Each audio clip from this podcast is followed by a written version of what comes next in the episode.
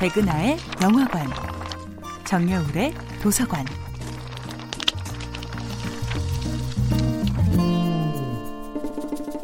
안녕하세요. 여러분과 아름답고 풍요로운 책 이야기를 함께하고 있는 작가 정여울입니다. 이번 주에 만나보고 있는 작품은 플로베르의 마담 보바리입니다. 엠마 보바리는 자신에게 주어진 세계의 울타리를 참을 수 없습니다. 운명처럼 주어진 세계 그 너머를 욕망했지만 그 너머가 어디인지는 전혀 알 수가 없었지요.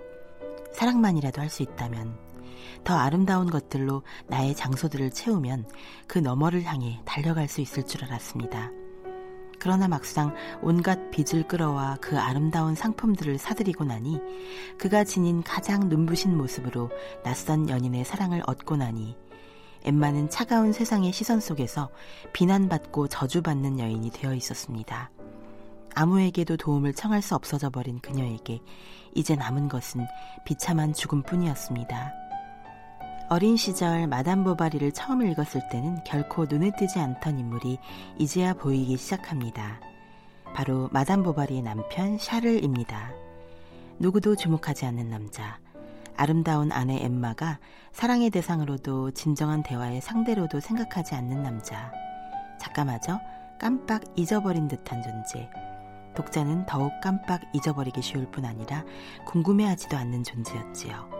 마담 보바리의 남편 샤를은 지루하고 시시하며 아무런 욕망도 없어 보이지만 사실 그의 욕망은 딱 하나였습니다. 엠마 보바리의 좋은 남편이 되는 것이었지요. 처음부터 그녀를 짝사랑했던 샤를은 단 한 번도 엠마의 눈길을 끌지 못했습니다. 그런데 마담 보바리의 마지막을 이끄는 주인공은 뜻밖에도 엠마나 그의 연인들이 아니라 한 번도 아내에게 사랑받지 못한 비참한 운명의 주인공 샤를입니다. 그는 아내와 사랑에 빠졌지만 아내를 처참하게 버린 남자 로돌프를 바라보면서 이렇게 말합니다. 당신을 탓하지 않는다고. 하지만 샤를은 아내가 없는 세상에서 살아갈 수 있는 방법을 알지 못합니다. 마치 삶의 이유가 사라져버려서 저절로 영혼이 육체를 떠나가 버리는 듯 연기처럼 사라져가는 남편의 모습이 너무 가슴 아픕니다. 이렇게 사라져가는 사람도 있구나. 아무도 돌보지 못하는 자의 죽음은 바로 이런 것이었습니다. 아무도 보살피지 않는 고통의 편에 서서 결코 그의 마지막 동지이기를 포기하지 않는 것이야말로 문학의 힘입니다. 정여울의 도서관이었습니다.